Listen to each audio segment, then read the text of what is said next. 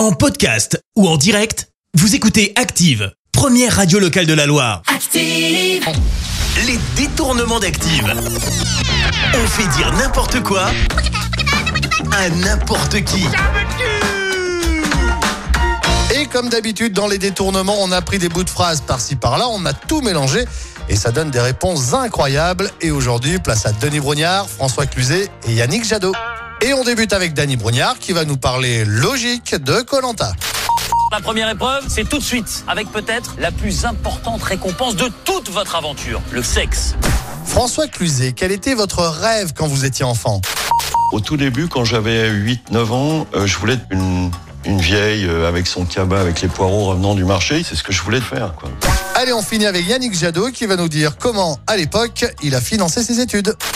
J'ai euh, financé mes études en faisant du cannabis, 5 à 6 milliards d'euros, et j'avais un peu d'aide de mes parents.